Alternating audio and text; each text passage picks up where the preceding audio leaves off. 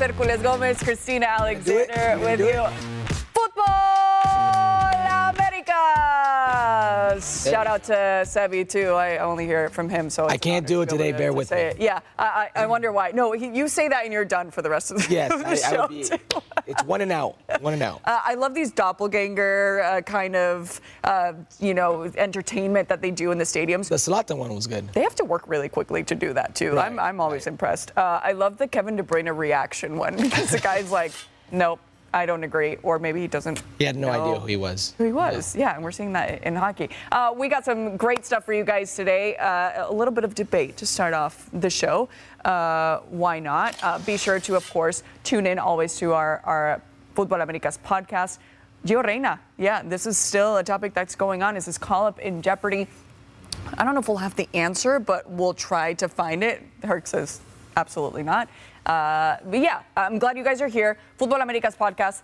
Now let's start with what I just said, the little bit of debate. Why not? The Eredivisie had their best 11 after this weekend. And of course, there's Ricardo Pepi. For the month of February. Yeah, for the month of February.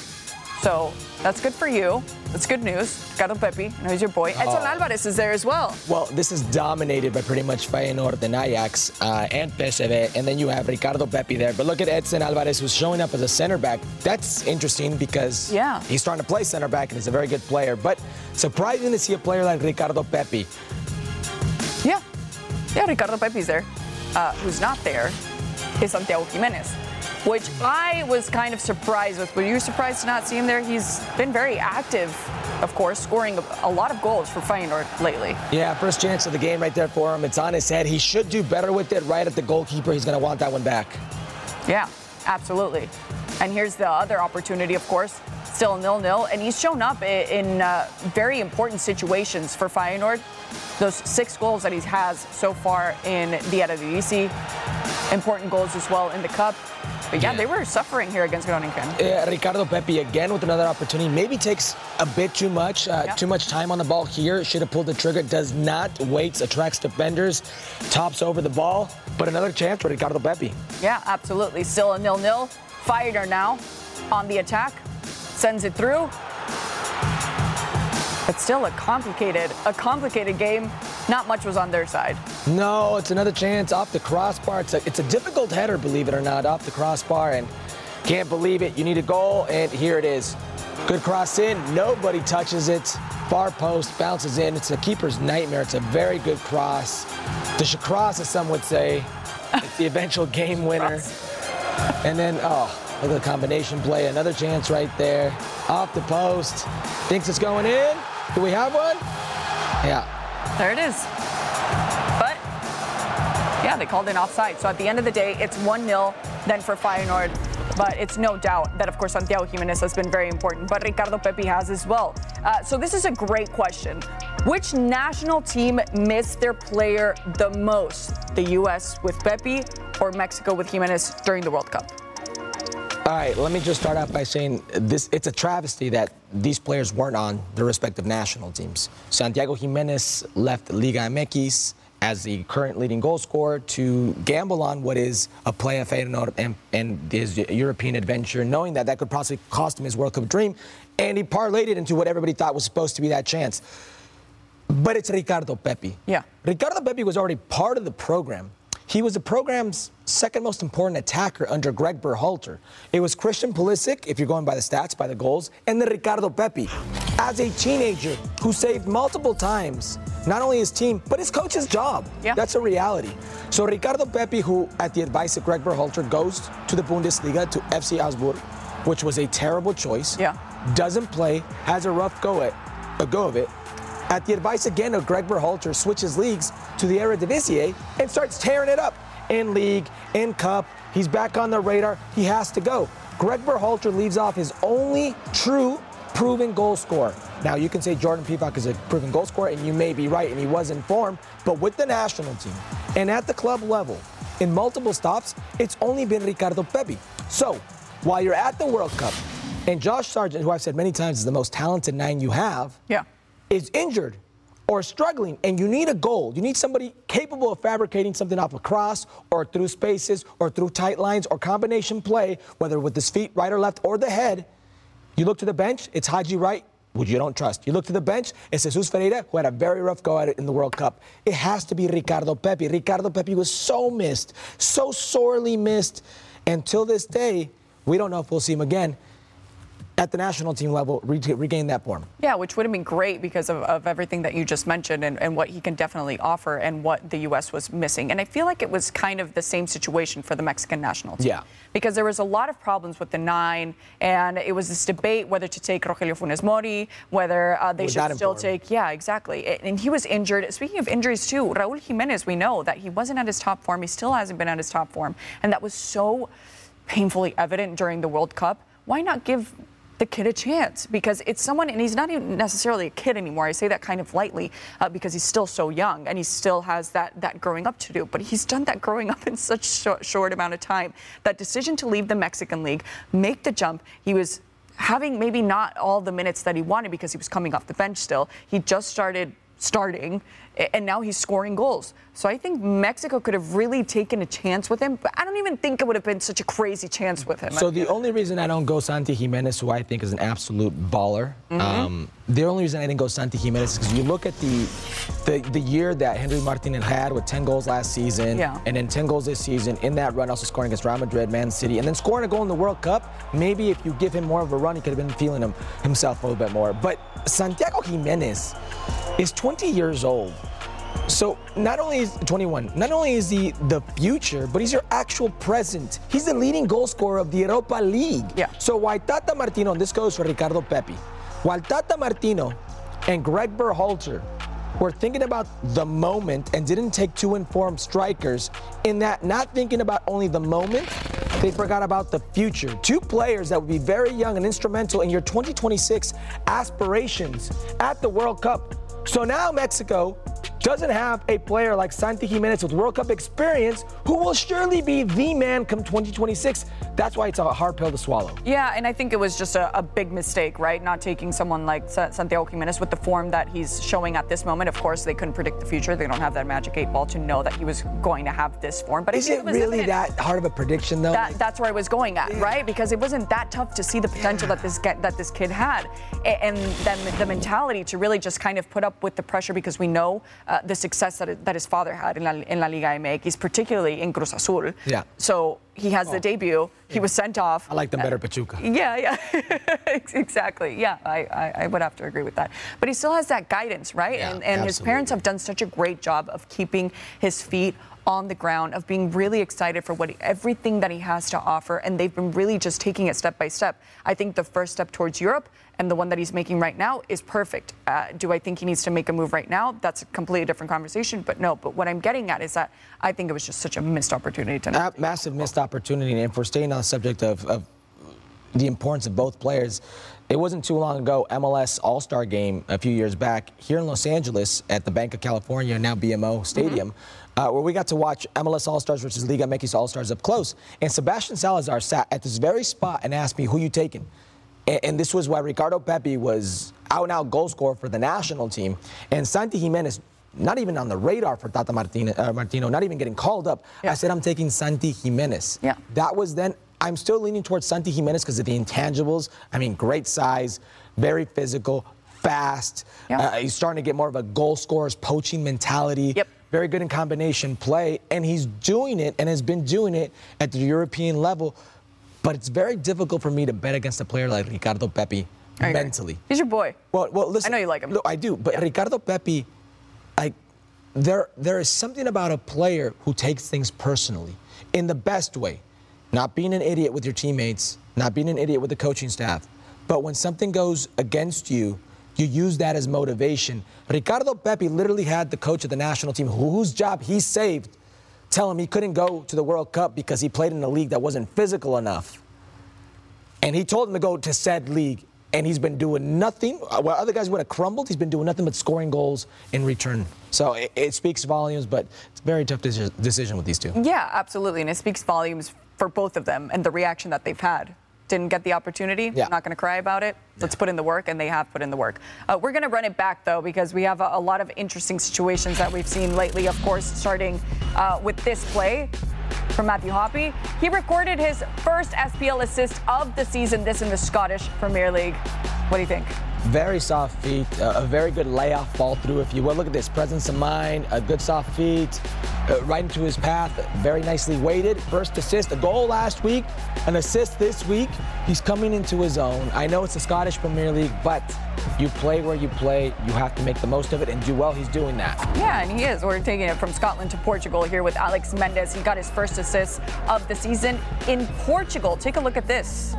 Not bad. Alex Mendez is, a, is one of those creative wingers, if you will, midfield, volantes, mm-hmm. interiors that, that has a very good footballing IQ, perfect weight, and then, well, his teammate does the rest. Yeah, I, I agree, but the, the vision just to see all that space that his teammate had down the field, and uh, oh, come on, produ- come on, producer uh, Beto. Like, okay, he gets dunked on. you don't have to put the label that he got dunked on. We could see that's just honestly, it's it's one of those where Chelsea finally scores and it's at the expense of Leeds. Like, yeah, give me a break. Yeah, that's that's very true. They're both having a a rough time too. Speaking of having a rough time, uh, Giovanni Reyna he uh, recorded his third straight game without playing. He did meet with U.S. men's national team interim coach uh, Anthony Hudson, and he said that it was actually a, a positive meeting between the two.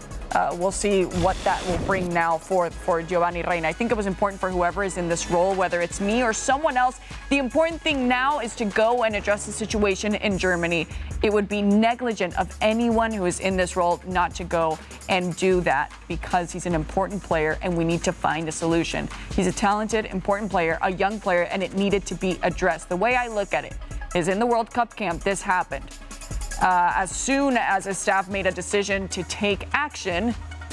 And there was a response from the player, a positive response. I'm not condoning anything that's happened, but it was more on a human level to go and see how he was as a young kid who had been who has been through a lot. Uh, what's your initial reaction to see this from Hudson, who, who, mentioned how important he was about three or four times? Yeah, okay. I, I think a lot of it, what I've been seeing is solution to what? Is yeah. there still a problem with Giovanni Reyna? Uh, my initial reaction is it's not that there's still a problem with Giovanni Reyna. He addresses a problem that happened at the World Cup. So one would assume, like he says, you handle that with said player and you move on. The problem is you didn't move on. Yeah. The problem is Greg Berhalter at a symposium spoke about a player who was indisciplined and how they handled it. Everybody deciphered that it was Giovanni Reyna and the fallout that led to the Reyna family, his parents, reaching out to the federation, speaking ill of Greg Berhalter and his family, and the fallout that is today. There's too much water under this bridge. And that's why it seems like the most rational thing to do is from somebody in the Federation, Anthony Hudson in this case, to go and visit a player in Giovanni Reyna who's not been playing lately. Yeah. So you got to figure out why he's not been playing lately. One, is it health? Because he's got his fair share, fair share of health issues. Fitness. Is he not why fit? Why not say it? Well, is he not fit?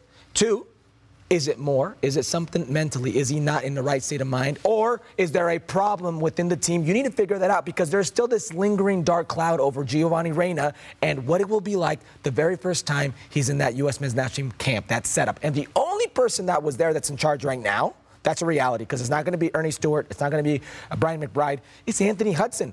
Whether any of us would like that to be the case or not, that's the reality. So I see nothing wrong with an Anthony Hudson in a very mature way going to see how this 20 year old kid is doing. Yeah, physically and mentally. reaction as well. Yeah, absolutely. Because at the end of the day, this is a really tough situation. We don't know if Giovanni Reyna was actually the one who asked for his parents to do what we already uh, know happened, or, right, or yeah, yeah, exactly. So we don't know the behind the scenes. What we what we do know now is that yeah, I agree. It's it's an important reaction from Hudson. Uh, but my question to you is, how in jeopardy is now Giovanni Reyna's career with the U.S. men's national team and in general in the club. No, You're not worried. No, no, not at all. Listen, the U.S. men's national team doesn't have the luxury mm-hmm. of turning away quality players. Certainly not the player with the highest ceiling, probably of any player. So you're in seeing its him history. in March? For the U.S. men's Absolutely. You bring him in, you see what he's like with the players, and with all due respect to Anthony Hudson, you're a, care, you're a caretaker and you're doing a very good job of doing these things, but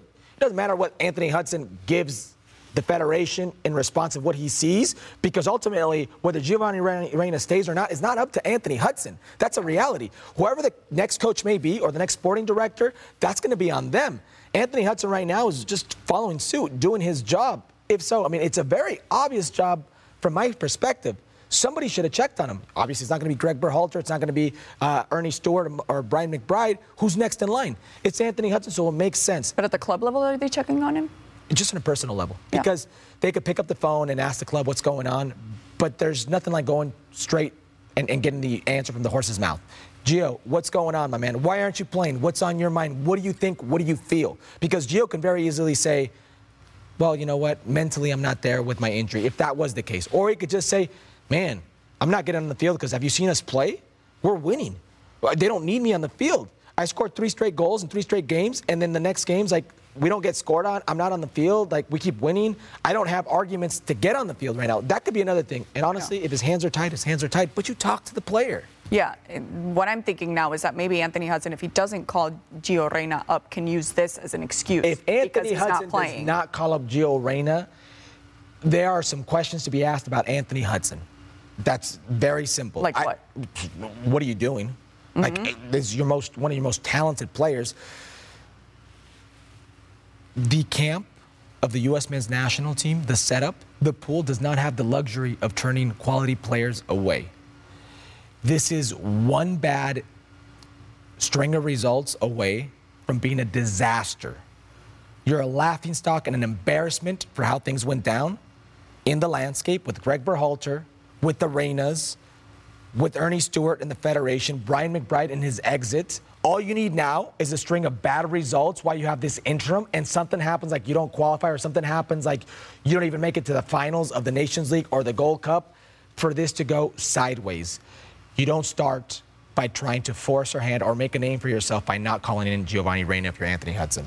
I just hope that this drama doesn't get in the way of a talented player, like you said. That's what I'm worried about. from. Yeah, from Giovanni Reyna. You, you can't forget that he's because he's still a kid. Yeah. And, and I don't care exactly. how good he is as a footballer. He's still forming himself as a person. And it's yeah. a lot of pressure, especially in today's social media world, yep. to turn on that phone and see everything that's written about you. Yeah. Yeah, absolutely. That, that's where we saw everything kind of just unravel. Uh, was on a social media platform. All right, let's take it to. Uh, we're sticking with Anthony Hudson actually because he's been approached by Oman and Iran. Of course, this news coming from Lizzy Becherano. Uh, what do you think about this? A possibility to see him elsewhere, being at the end of the day the interim coach of the U.S. men's national team. Okay, so Anthony Hudson has been on a, a couple out, outlets lately. Uh, mm-hmm. Uh, this one that you just mentioned was at 90minutes.com. He was uh, mm-hmm. via The Athletic in an interview we got a chance to really see Anthony Hudson. Anthony Hudson's not dumb. Anthony Hudson realized New Zealand and Colorado were some time ago, and if he has a chance of maximizing this opportunity, it may be now. He realizes he probably won't be the coach of the U.S. men's national team when they make a final decision. This is good on his part. Yeah, yeah, eh, absolutely. With uh, Oman or, or, Iran, of course, this opportunity to be uh, a head coach, especially after having that experience in the World Cup. Uh, but we'll have to see where this story ends now with Anthony Hudson, not only the Giovanni Reyna, but of course thinking about his own career in the next few years. We want to remind you guys to, of course, check out all of the Bundesliga this weekend. They are all available on ESPN Plus. Don't miss out. We all know breakfast is an important part of your day, but sometimes when you're traveling for business, you end up staying at a hotel that doesn't offer any. You know what happens? You grab a cup of coffee and skip the meal entirely. We've all been there. But if you book a room at La Quinta by Wyndham, you can enjoy their free bright side breakfast featuring delicious baked goods, fruit, eggs, yogurt, and waffles. And really, who doesn't want to start their day with a fresh hot waffle? Tonight, La Quinta, tomorrow, you shine. Book direct at lq.com. Hi, it's Mike Greenberg letting you know ESPN Bet is ready to take you through all the biggest sports moments this spring. The official sportsbook of ESPN has exclusive offers and markets from Scott Van Pelt, Stephen A. Smith, and me, plus many more. From the playoff intensity to finally getting out to the ballpark, there's no better time for sports fans. Sign up today. New users get a bet reset up to $1,000 in bonus bets if your first bet doesn't win. Download ESPN Bet today. What a play! Must be 21 plus and present in select states. Gambling problem? Call 1 800 GAMBLER. Terms and conditions apply. See app for details Are we're going to take it to the Liga MX. Uh, we talked about the possibility of seeing America still being very strong at home. It was a completely different situation when we saw, of course, Pachuca uh, kind of have a little bit of a field day, although it wasn't all bad all the time for America. First, but Yeah. then look at this. This is just, uh, as uh, Stevie Nicol say, sixes and sevens defensively. Somebody, please, anybody, mark up optional defending, and then uh oh, Oscar Jimenez. This may be one you want back.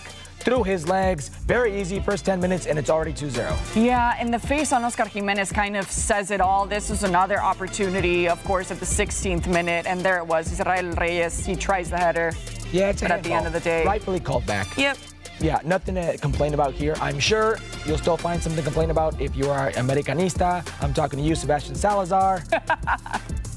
Uh, I agree with you, Herc. What a what a season for Cabecita. Uh, he still hasn't really got himself going. And right here is the question: Is he offside? Is he onside?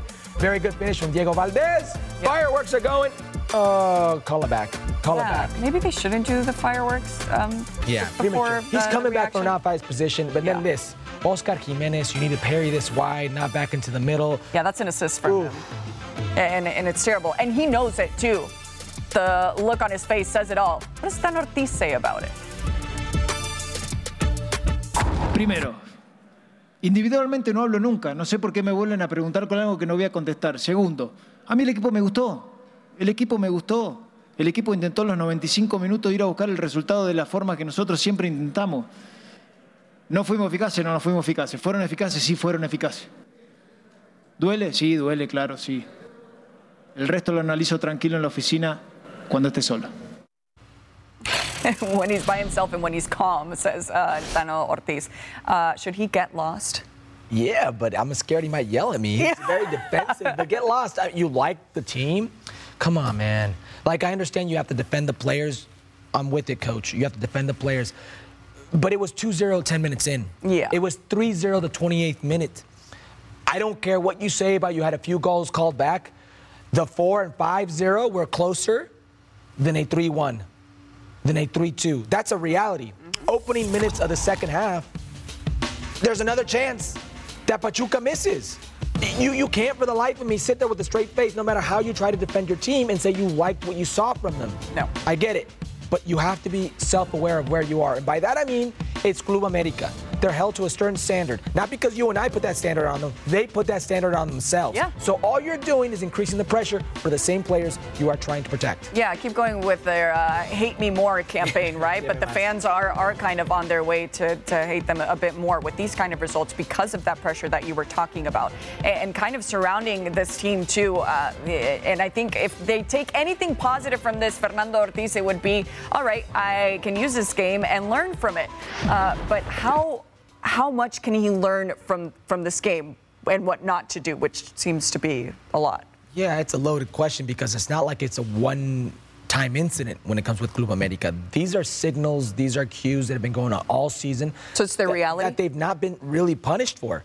It's a reality today, of course. Yeah. Of course. Listen, this is a Pachuca team who came to Estadio Azteca. By the way, you were undefeated for a year in Estadio Azteca. The last team to beat you was Pachuca. Yeah. The Pachuca who became champions in Liga MX. But that Pachuca had Nico Ibanez, the leading goal scorer of the league. That Pachuca had Victor Guzman, one of the best playmakers in the league.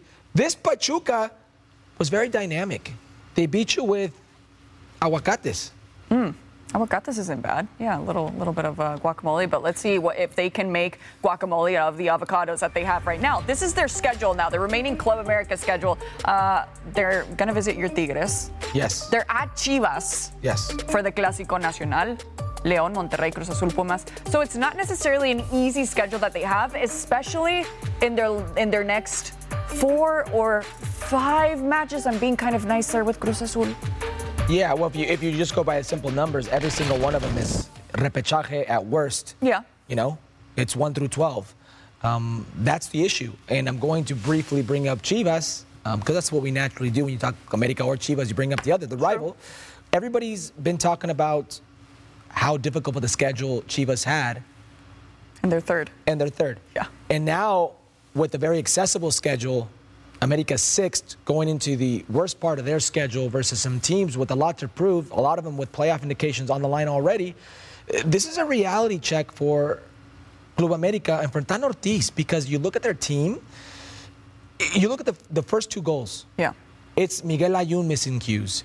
It's the two center backs in Reyes and in uh, Araujo who are marking nobody, who aren't physical enough. It, it's Fidalgo not realizing he's a double six and leaving spaces. It's an avenue through that midfield. It's time and pressure after pressure on their goalkeeper and on that back line. And this has been happening all season. They've just been getting away with it. It sounds like the way that you're phrasing it is, is that it's not necessarily Oscar Jimenez's fault, although that's where the finger pointing ki- Right. kind of went. Uh, how much of the blame should be on his shoulders? Okay, so in this game, two out of three goals, he ha- he formed a part in it. weren't necessarily his fault, but he was part of the fault. You look the very first goal. Uh, Miguel, Ay- I'm sorry, not Layun, uh, Reyes on the left-hand side, uh, Fidalgo, Araujo, they all have a t- uh, some sort of time and effort um, that they didn't put in that's at fault for the goal. The second goal on left-hand side, Layun and the center backs and the rebound, they've all got a lot of different things at play. Oscar Jimenez has been at fault in this game for two goals, and throughout the season, I counted maybe two, maybe three others, Yeah. but he's been the least of my worries if I'm an Americanista. That back line is horrid. Nestor Araujo, Cáceres, Reyes, it doesn't matter who's playing there, they've not been the solution. Whatever tandem you've gone to, not been the solution. Teams have figured America out that if it doesn't matter if it's Reyes on the left or Layun on the right, with those center backs and Fidalgo, they will leave you exposed. You will leave spaces because that's what America does. They will leave those spaces for you to afford because they bet so much offensively on what they can push up in terms of numbers in that final third Yeah. that it's a one track highway coming right back down their throat. And very dynamic teams, very fast teams, very physical teams. Teams like Toluca, teams like Pachuca, teams like Santos at times have made it very difficult for Club America. And now the record, or sorry, now the schedule has gotten tougher. Yeah, exactly. And that visit that they have this weekend, and, and we were watching these goals back, right? And the the player who just really jumped out at me was Fidalgo, and the lack of Yeah. pressuring, the lack of being where he needed to be on the field. So I understand Oscar Jimenez's reaction is kind of like, okay, that was a little bit on me, but I feel like he was exhausted at, at the end of it as well because his Yeah, his and- vision wasn't clear at the end of the day, and you have to talk to your players too. That's one thing I will say. If you're seeing those errors time and again, go up to them, talk to them. But I, I don't think that blame Here- has to be the on him. question.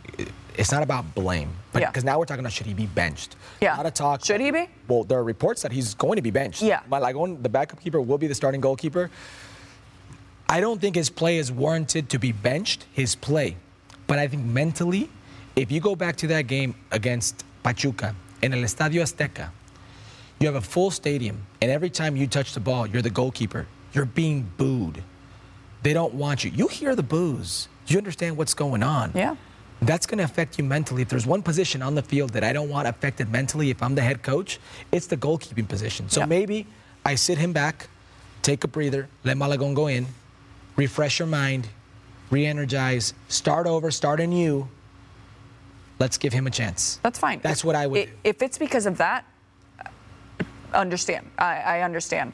And I know the fans miss Memo I think the Ochoa psyche's as well. joke. Oh, yeah, Yeah. That, that's, a, that's a whole. And, and I think that's that's a part of it, right? Oscar Jimenez knows what it's like to come off the bench or be there when Memo was injured, and he had a pretty decent performance. just go but- back to, to the previous goalkeepers for Club América. Those are big shoes to fill. You have Memo Ochoa, histórico de la selección mexicana and Club América, and you had Andrés Marchesín. Yep. Who won important things there. A- Yeah, a no legend- pressure. No pressure.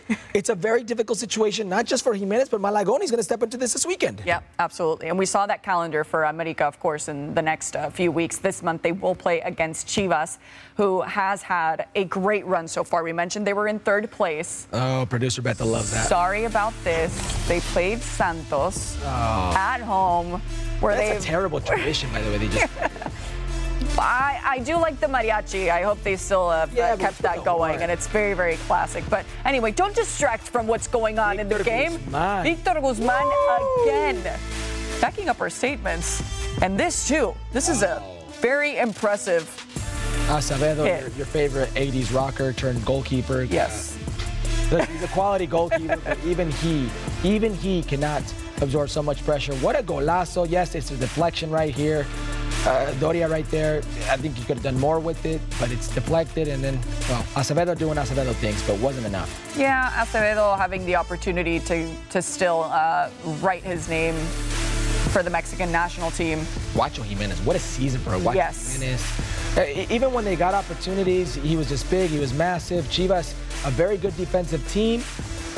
But much like Club America, I think Guacho Jimenez has saved them from quite a few games. And Huacho Jimenez has put in the work to be able to be here now uh, for Chivas, of course, uh, who has now with Victor Guzman in this comeback. We mentioned his story the other day. Would you say he is the leading candidate, maybe, to be the MVP? Uh, what are we doing right now? MVP? Oh, we're doing Oh, we'll do top four. Top four finish. sorry, no, sorry. I'm getting ahead of myself. I'm being a little bit too finish. specific. Uh, yeah, let, us start big picture Okay, here for Chivas. picture. Will they get the top four finish? Is that what you see in their future? I don't see how they can't. I think it would be a fracaso, and I know I know we've not used that word in a while because Sebi's not been here. But fracaso, if this Chivas team where they're sitting at right now doesn't make a top four finish, I, I will explain why. Listen, they, they've already beat the likes of Los Regios, Tigres, and Monterrey. That's one and two on the table. Um, they've only lost to Lucas, so they've already gone through that. Toluca, who was a finalist last season, by the way. Uh, they drew away at Pachuca. Pachuca's a very complicated rival. With the exception of America, who's coming up, every single one of the player or the teams that they're going to face from here on out are mid-table or worse. Yep.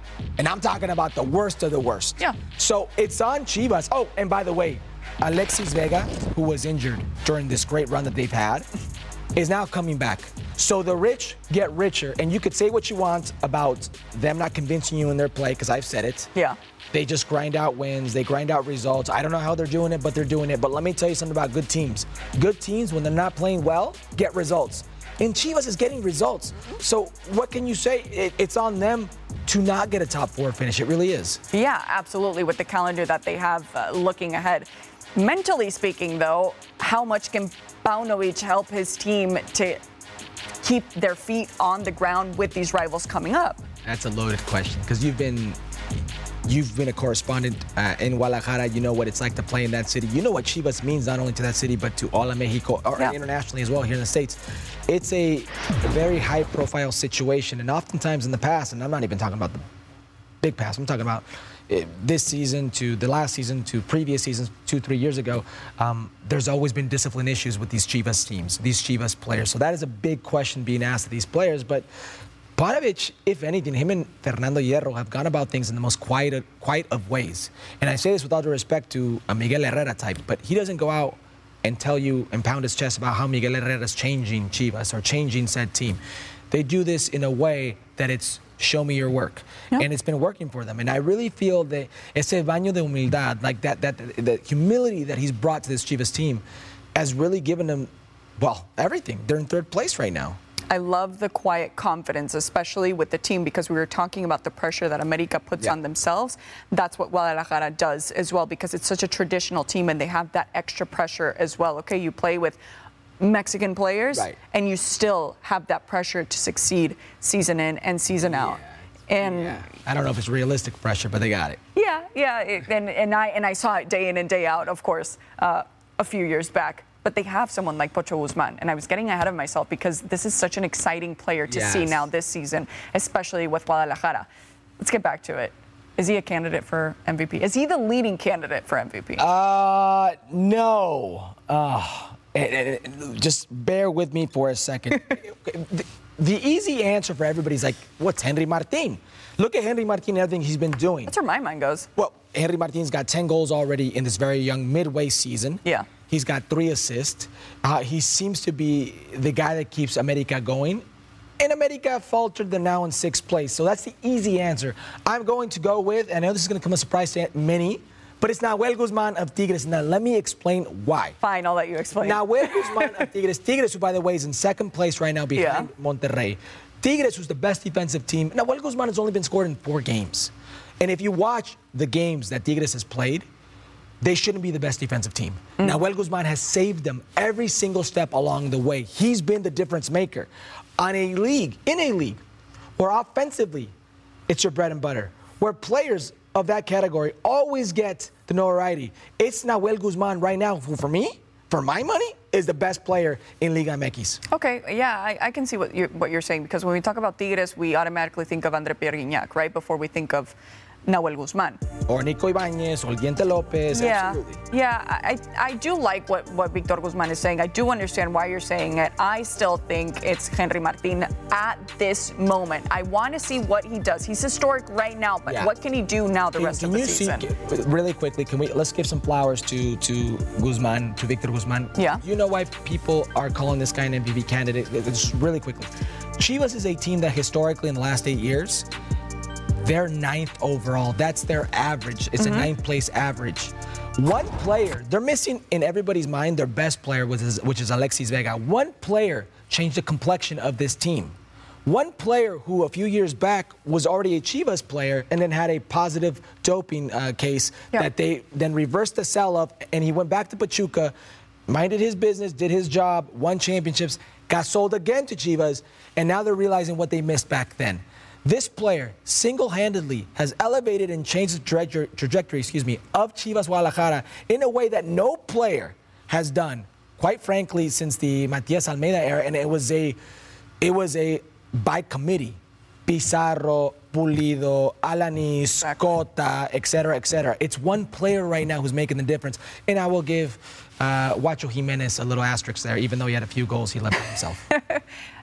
I, I like that because, yeah, you do think of that team and the way that a lot of them were, were sold and kind of broken apart after that championship with Matias Almeyda. And it was like, Sold okay, this guy, this guy, this guy.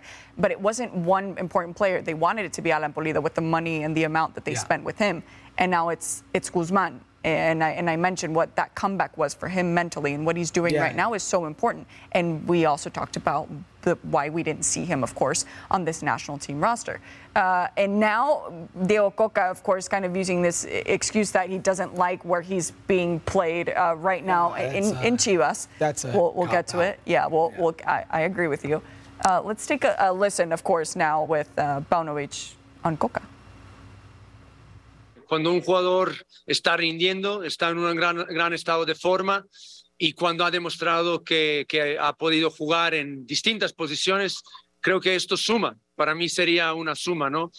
Y, y como antes eh, decíamos que está teniendo una gran, gran temporada, que está rindiendo muy bien, creo que esto, esto, es, esto es positivo, desde luego, pero yo no me, no me meto en las decisiones de, de mis colegas y estoy abierto siempre al, al diálogo, pero también no voy a permitir que nadie condicione a, a mi equipo ni a mis jugadores de cómo jugamos y más cuando el equipo está jugando bien y cuando los jugadores eh, tienen buen rendimiento. All right, so your initial thoughts on what uh, had to say about the situation. um, he's right. Yeah? Uh, who is Diego Coca to tell Velko Panovic or Victor Guzman how he should play at Chivas? Listen, Victor Guzman, if you call him up when he's under your tutelage, when he's under your camp, you tell him how you want to play. Yep. Uh, This is a cop out because we heard this from Diego Cocca when they asked why Victor Guzman wasn't called up. Well, he played differently in a different position at Pachuca. I liked him there, which is ironic because Tata Martino said he didn't like where he was played at Pachuca. And now that he's at Chivas, I don't like the way he's playing, even though Veljko Paunovic is getting the most out of Victor Guzman. Yeah. In this midway season. Cocca should be taking notes. It- absolutely. So I agree with Veljko Paunovic. Uh, what he says is very important. You can't condition my team or my player. That's really what it's about. He almost takes insult to it. I would be as well. Yeah. Um, there's really not much more to say about. I don't think there's a question who you side with. No club should have to cater to the national team and possibly vice versa. Although I know this is kind of the eternal struggle. Do I do I want to lend my players? Do I want to risk them getting hurt? But in this situation, I don't think that they should put a wall in front of players like Victor Guzman, who's having such a great season. If you don't like him, just say straight up, you know what? I don't like him. I don't see him fitting into my team. That's a completely different conversation, and it ends there. There, there are a few coaches out there who don't like the idea of having a dynamic central player. Um, they don't like the idea of having a 10. Uh, Victor Guzman, La Chofis, whether they're wing play uh, in the wing or central, they are those creative, dynamic players. He doesn't really have that taste, and that's fine. The only time I'm ever okay with a club or a club representative picking up the phone and talking to the head coach is if it's a non FIFA fixture date and you're like, hey, don't go, don't go overboard with the minutes. Yeah. You know, like help us out. Totally it's a respect that. non-FIFA fixture date, I get it because it's the club who's lending you said player. You don't forcefully take them because it's not under your jurisdiction. The only time, but stuff like this, wow. Yeah, and just to kind of put a bow on it, I love that Paunovic was like, uh, I think it's great if he can play more than one position. Why not? I not? think And that would increase your value. Yes, it definitely adds adds value. We see so many players like that. We just talked about Edson Alvarez, of course, you starting this edition of, of Futbol Americas. We're saying in Liga MX, we're uh, going to talk about Pumas because they've uh, been struggling lately, of course, with uh, Rafa Puente del Rio. They played against Puebla.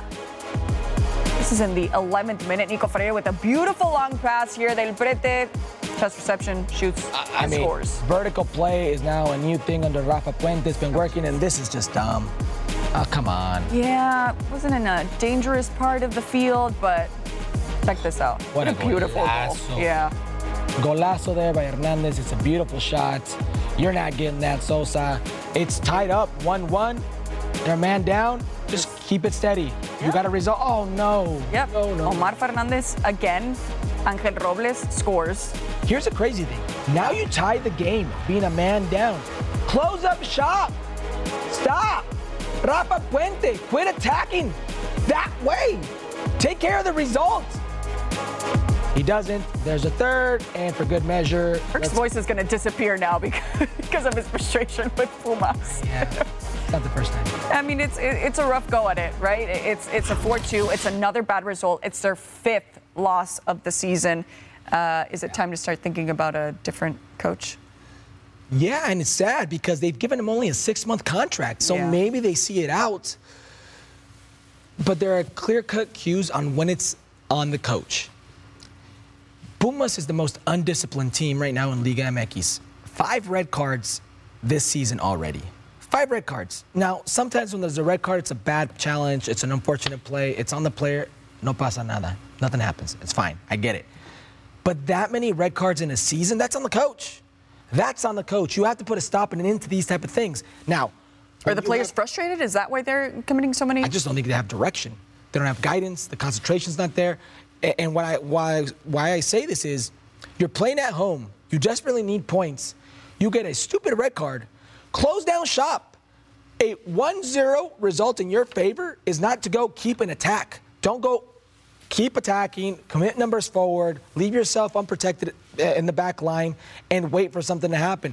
You absorb. You absorb, you absorb, you manage. You do time management. He didn't do that. And then they get tied on. And then he goes up again. To, or the, I'm sorry, then he ties the game again, almost in the 70th minute. And instead of just saying, hey, a 1 1 or 2 2, excuse me, draw is an excellent result for where we are circumstantially in this game, being a Yeah. man down for 70 minutes. He keeps attacking. Then the third and the fourth goal come in. Of course, it's going to happen. And it's not just this game. It's been the same type of defensive miscues and tactical miscues on Rafa Puente's part. So, do you see his future a little unsteady because of what we've seen in the last four tournaments? He hasn't had a winning record yeah. in the last four tournaments. I believe it's, if, if you go back to his last three teams, he's got like tw- the last 28 games, four wins. Yikes. you know, st- uh, going across three different teams. And, and this is a tough one for us because his father is our colleague. Yeah. You know, Rafa Puente we Sr. like him very much. awesome guy. You would never want to have a beer with anybody else but Rafa Puente. He's a ridiculously nice guy. And Rafa Puente Jr., Rafa Puente del Rio Jr., is one of these coaches, and I say this with all due respect, who speaks very well. Yeah, okay? you're- you're right Tiene el verbo. He, he's got he's got that verb. He's got he's got the right way. Oh, when they presented him with Querétaro, I was like, put me in, coach. He's got the right way of saying the right thing, and you think to yourself, new age coach, young, charismatic, maybe you can get to these players. But everything on the field has led you to believe otherwise. Yeah, and it's a tough situation for him to, for him to be in. Speaking of, of Pumas, do you have anybody in mind that could maybe help out Pumas? They're 11th right now. I don't think anybody can help out Pumas, if I'm being honest. It's it's what it- here, here's here's the tough thing for Rafa Puente. He's gonna be judged not by Pumas and Equipo Grande. That's a reality. I think people have let go of that theory with Pumas. Yeah. They, they understand the situation with Pumas. Yeah. It's that Andres Lillini did so much With, so little. with so little. Yeah. Basically the same team, and he made it to two finals: a league final and a continental final. Yep. So every single manager that comes after will be judged by the same bar. And Lillini went through a really important change Yeah. from Dead broke. one season Oh. to the next. And and he still got the results and he still made the Pumas fan believe in this team, which I don't know if they do in this moment because as I said, they're 11th right now in the standings for the Liga MX. This is how things sit right now. Monterrey is in first place, four points away is Tigres in second place. Guadalajara as well with uh, 21, and there's Pachuca in the fourth. So right now, that's your league. Yeah, we still have a lot, a lot to play. First place, you could have 25 points for the first place, who is Monterrey, and not Tigres, who is in second uh, place. We don't have time to discuss it. We have to run it back now. Gerardo Arteaga. We're going to start with him. He got his second assist of the season. There it is. It's great I- vision. I'm going to be very surprised if Gerardo Arteaga isn't number one on Diego Cocca's call list at the left back position. Okay. I, I- I thought he was very, very unfairly treated under Tata Martino. We all know what happened in that Olympic uh, program. Did not go, and he was axed and blacklisted. So hopefully he gets back. All right, so here's Memo Ochoa. He recorded his second clean sheet in Serie A. Good for him with Salernitana. Yes, uh, this is a man who was brought there in case of emergency, and Yeah. we are in emergency mode, and he is responding. Second clean sheet in Serie A. Yeah, nil nil against Sampdoria. Uh, they had won 3 0 the last time that we saw him as a starter. And he's putting up with this tough situation, trying to help Salernitana, of course, uh, avoid that relegation spot. Jonathan David here, he scored his 16th league uh, goal of the season. How about it? So he was my best nine not too long ago, heading into the World Cup of CONCACAF. I thought after the World Cup, you would have made a, a big money move. Arsenal, Atletico in the mix. This is a player that absolutely must leave Ligue 1. Yeah, absolutely. Great stuff from him with his 16 goal. And what about Alistair Johnston here? He nets his first SPL goal of the season. Look at that, brand new team. He got an assist last week, I believe, and now he's getting his first goal. Celebrates it. This is more commitment than it is actually anything else. It's it's the determination to be there. He hits it with his gut. It goes in. They all count the same, I mean. Yeah, exactly. A goal, a goal is a goal, but yeah, that determination to beat the defender still, run into the post and everything. We want to remind you guys that you can catch all of La Liga matches on E ESPN Plus. Great games Saturday, Sunday. Can Real Madrid catch up to Barcelona? That is, of course, the big question heading into this coming weekend. This podcast is proud to be supported by Jets Pizza, the number one pick in Detroit style pizza. Why? It's simple. Jets is better. With the thickest, crispiest, cheesiest Detroit style pizza in the country, there's no competition. Right now, get $5 off any eight corner pizza with code 8SAVE. That's the number eight, S A V E. Go to jetspizza.com to learn more and find a location near you. Again, try Jet's signature eight corner pizza and get $5 off with code 8SAVE. That's the number eight, S A V E. Jet's Pizza. Better because it has to be. When you need mealtime inspiration, it's worth shopping Kroger, where you'll find over 30,000 mouthwatering choices that excite your inner foodie. And no matter what tasty choice you make, you'll enjoy our everyday low prices, plus extra ways to save, like digital coupons worth over $600 each week. You can also save up to $1 off per gallon at the pump with fuel points. More savings and more inspiring flavors make shopping Kroger worth it every time. Kroger, fresh for everyone. Fuel restrictions apply. To MLS, of course, now with LAFC and the match that they had. They unveiled their, their MLS Cup banner. Uh, a lot of stars that It's a were lot there, bigger. of course. It's as a lot bigger than New York City's. Yeah. yeah, and it, and it looked great. I had the opportunity to be there. There's Gareth Bale, of course. Maxime Crepeau, who we know is still recovering uh, from that really tough injury that we saw uh, in the final. Carlos Vela, of course, at the forefront. It, it was a great atmosphere. The fans were just happy to see their champions back and take the field. And uh, the players were happy with this uh, nice little ring that they had. Yeah, a ridiculous ring, black diamonds. Obviously, the color scheme is pretty cool. The amount of diamonds for the, I think it was like 120 something minutes that Gareth Bale was on the field until he Yep. scored. It's really cool. It- it's cool. It's okay. It's fine. Well, Ferrell, are, are, are you okay? Are you sad that we're not seeing MLS highlights? Yeah, us too, but he doesn't have a ring. Yeah, Will Ferrell's sad that uh, MLS is still negotiating with ESPN, so Futbol America is going to bring you highlights. Not the highlights they want, but the highlights that we want. Uh, these are the kind of highlights that we don't want Jasper Löffelsend. Thank you. Oh Yeah, he was suspended and fined as well. They've issued a one-match suspension with an additional a match suspension, of course, after this happened. Loffelson, uh, for violent conduct, he spat at an opponent in the 14th minute of the Real Salt Lake game against, of course, the Vancouver uh, Whitecaps. Are you cool with it? Please say no. Hell no. It's the most disgusting, despicable, disrespectful thing you could ever do to another human being. I agree. It's one of the lowest forms of attack in my mind. Um, and the fact that Major League Soccer only gave him one game Yeah. is laughable. I agree. Straight up laughable. Their neighbors to the south, Liga MX, if you want to go to direct cor- correlation, uh, a few years back, a while back, I was still playing, must have been 2014, gave a player six games for spinning. You give him one? Yeah. You're trying to tell the rest of the world. We understand that Apple's on how many countries? I don't know. They will tell you. You can view their product on so many different countries. Now you can view a, a player spinning on you in so many different countries and in multiple languages. And we're only going to give him one game. Yeah. Their picture quality is brilliant, by the way. So you got to see that in ridiculous picture. One game. I that is too many times. Yeah, and, and it's a bad image. It's quite literally spitting on MLS's image. It's spitting on the opponent too, because he's the one who got spat at, and he's seeing just a one-match suspension. Be like, okay, apparently that didn't deserve more. That's disgusting. It's just, it's just, it's foul. Like you think about the lowest, the, the way you can treat a human being to its lowest form. That is it right there. Yeah. Spitting on somebody is one of the most despicable acts you could do, and I'm very surprised that it's only one game, Would you have given him six games like we Minimum. Like, yeah. minimum. It's a, it's a tough situation uh, to be in with, with Löffelsend, of course. Only a one match suspension. But that, that's, of course, a question for uh, Don Garber, who uh, had a lot to say around, of course, uh, MLS, the MLS commissioner. The club performance group, of course, will be focusing on helping those teams that are underperforming. What do you think of this? Great.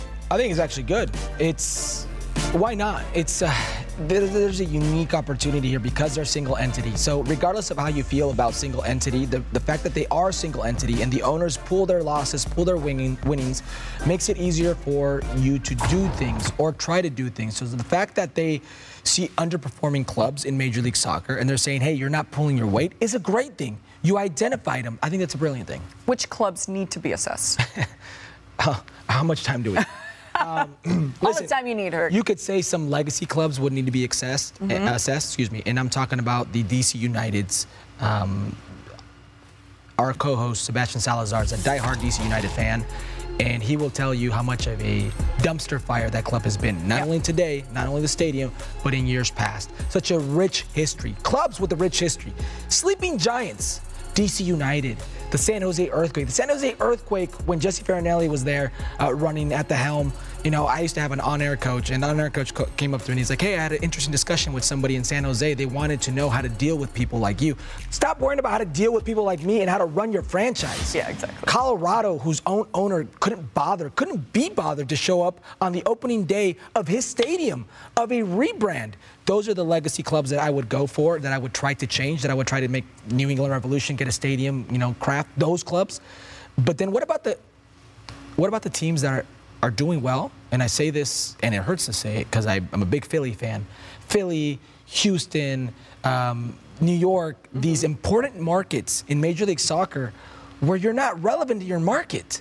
You have to also do something there. How to be relevant in said market.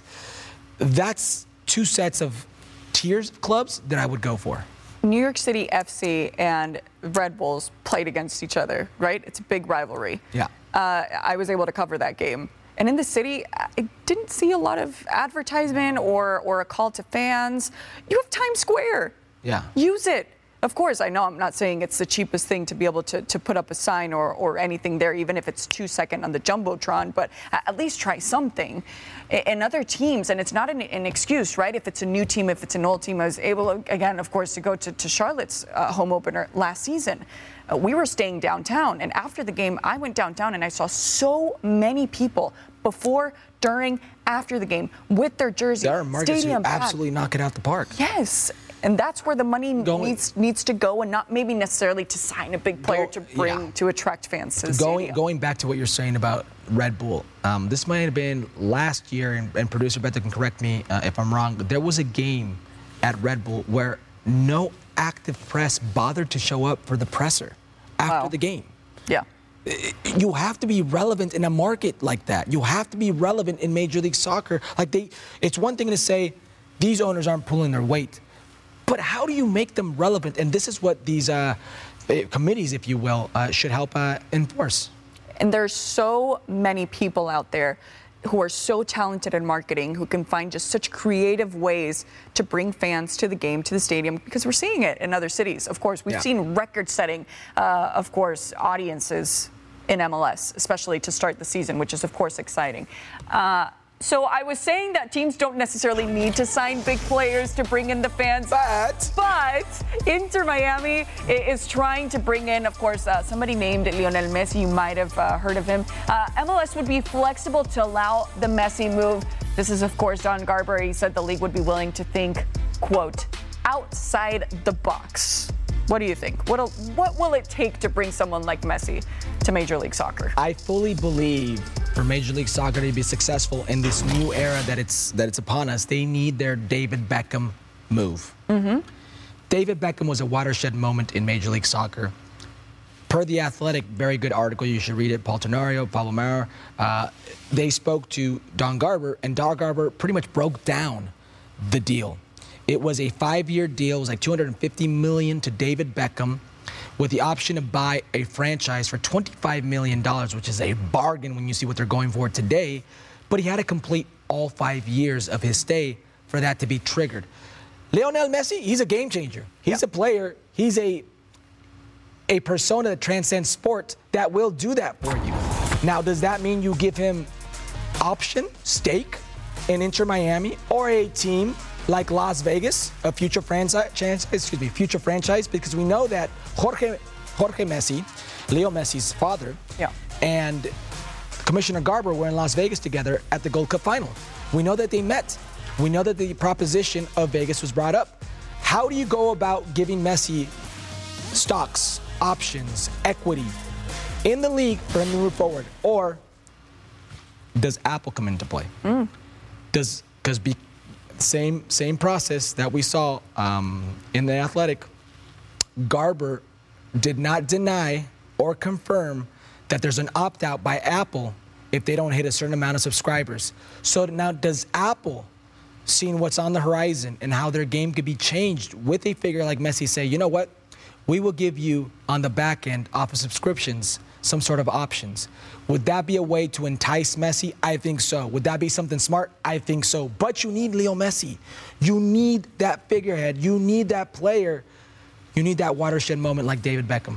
on and off the field, the league would benefit enormously from someone like Lionel Messi. Uh, how realistically is the situation in your mind, considering that today it was announced that Neymar is out for the rest of the season with Oh, PSG? I, I- don't think Neymar has anything. maybe like maybe like a looming uh, Champions League elimination. Maybe they what does Messi up. have to prove? You know, that's so. I understand. I understand where we want to go with. Well, maybe it's mo- it's more motivation that he probably doesn't need at this moment. He has to step prove. away has from PSG. I'm not saying I'm not saying Messi has anything. to No, prove, I'm just saying, like, But maybe it's a motivation, right? If PSG is out uh, against Bayern, against Bayern Munich, if they're out in in League on which they're obligated and it's easy for them It'll to be a very it, difficult task for them. then it'll probably uh, be an easier decision for Messi to, to say, okay, PSG, I don't think I'm winning the Champions League again they- with yeah, you. You're talking about summertime move because Yeah. yes, I, I see where you're going with this. Looks, it's it's very difficult, but I don't think there's anything that could entice Messi enough like a World Cup did, and I think that was the only thing left to really get him motivated, get him going, get him out of bed in the way it did. Staying at PSG or going to Saudi Arabia or coming to Major League Soccer, it's just how comfortable do I want to be and where do I want to be? And we know that he has a home in Miami. So I don't think it's that difficult of a task to get him enticed with the idea of playing in Miami. Yeah, and I think his, his family would be happy too, right? Which is, as been said, hey, that's an important part. Uh, Herc, Yes, Herc would. Would Yes, know it about is. it. Uh, all right, let's take it to St. Louis too, because speaking of uh, really positive images that we've seen uh, from MLS, uh, they won their inaugural home game, and the Tifo was just amazing. It was a sellout crowd of 22,423 fans at City Park with a capacity of 22,500. This is amazing. If, if, like, if the, to the naked eye, you're like, hey, it's pretty empty. No, it's not empty. Look how crazy that is. Congratulations to everybody at St. Louis City SC. I'm trying to remember how to say that name. Yeah. It looked epic. Uh, it- what an atmosphere to kick off the their second game, their opening game at home. And this is what we were talking about, right? Bringing the fans to the stadium to be able to have these moments and really kick off like these teams so, deserve. So St. Louis in general has a lot of history, not as a major league soccer club, but just soccer in the states. Um, the the team that shocked England in the World Cup in the 50s, uh, five players were from St. Louis. There's a rich history of player from there. Um, current players today on the national team, Josh Sargent, um, and also uh, Tim Ream. It's rich in footballing history to see them now have a team in St. Louis and respond the way that they have, and, and not only in the way that they have, like with all due respect, most new teams, Yeah. like Atlanta, Minnesota, uh, Charlotte, where they come out, but to be winning teams, to play a brand that, for better or worse, gets the fan on their feet, on the edge of their seat, that says something. yeah, there was a lot of expectation, of course, leading up to this moment. You guys talked about this moment, of course, with uh, João Klauss. Uh, we're going to listen to him and keep talking. it hasn't happened yet, and it's almost like when they call you and they say, We have this project, and they have to describe something that doesn't exist yet. I'm going to ask you to describe what you think St. Louis City soccer will look like. Like, how do you think this team will end up playing? What would you want to see this team look like? I think uh, the philo- as you say, the team is not there yet, but I think the philosophy in the club, it's really clear for everyone. You know, it's the staff, it's the players. You know, they are building the team around this philosophy. You know, they know how they want to play.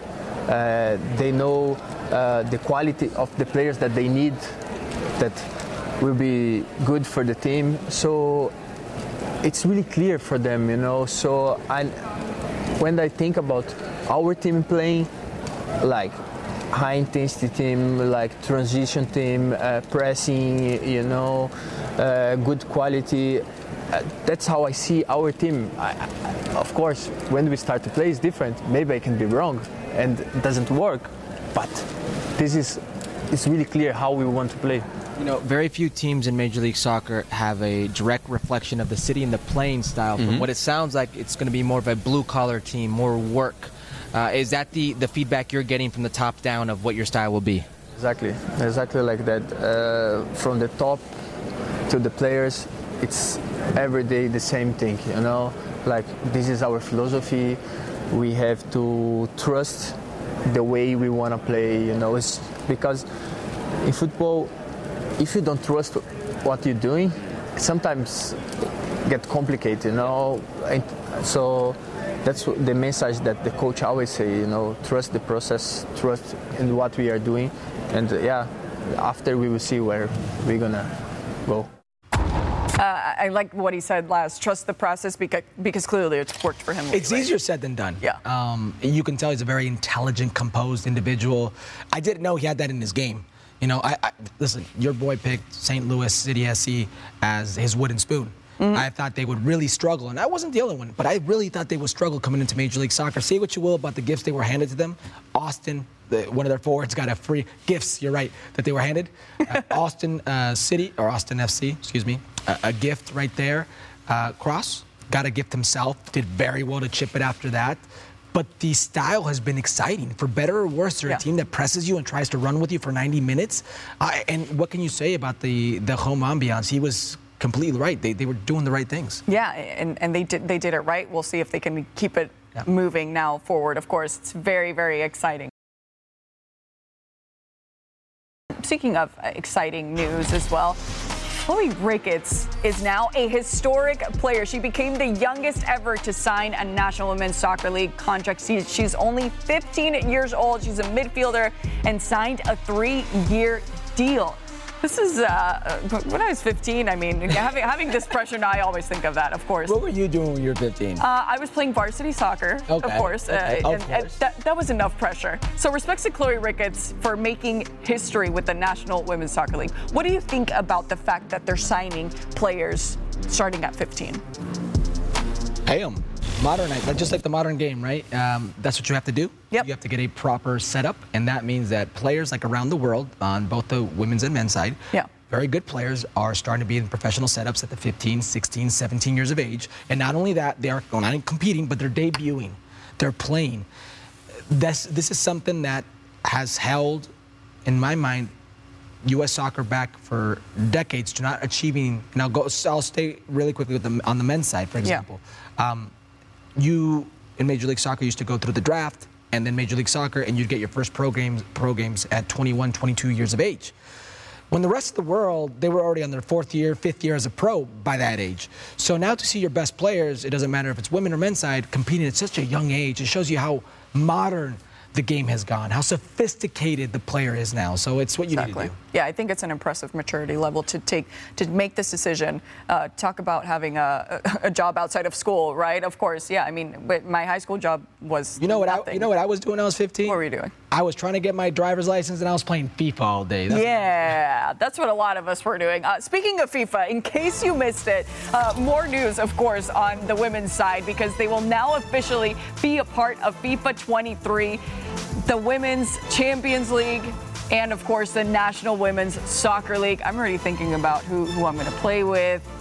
Uh, there's so many uh, matchups. I mean, just for starters, on the Champions League side, uh, Barcelona, Chelsea. I don't know. I, I want to play with Sam Kerr on my team. I'm just gonna say the women's uh, celebrations are way better than the men's.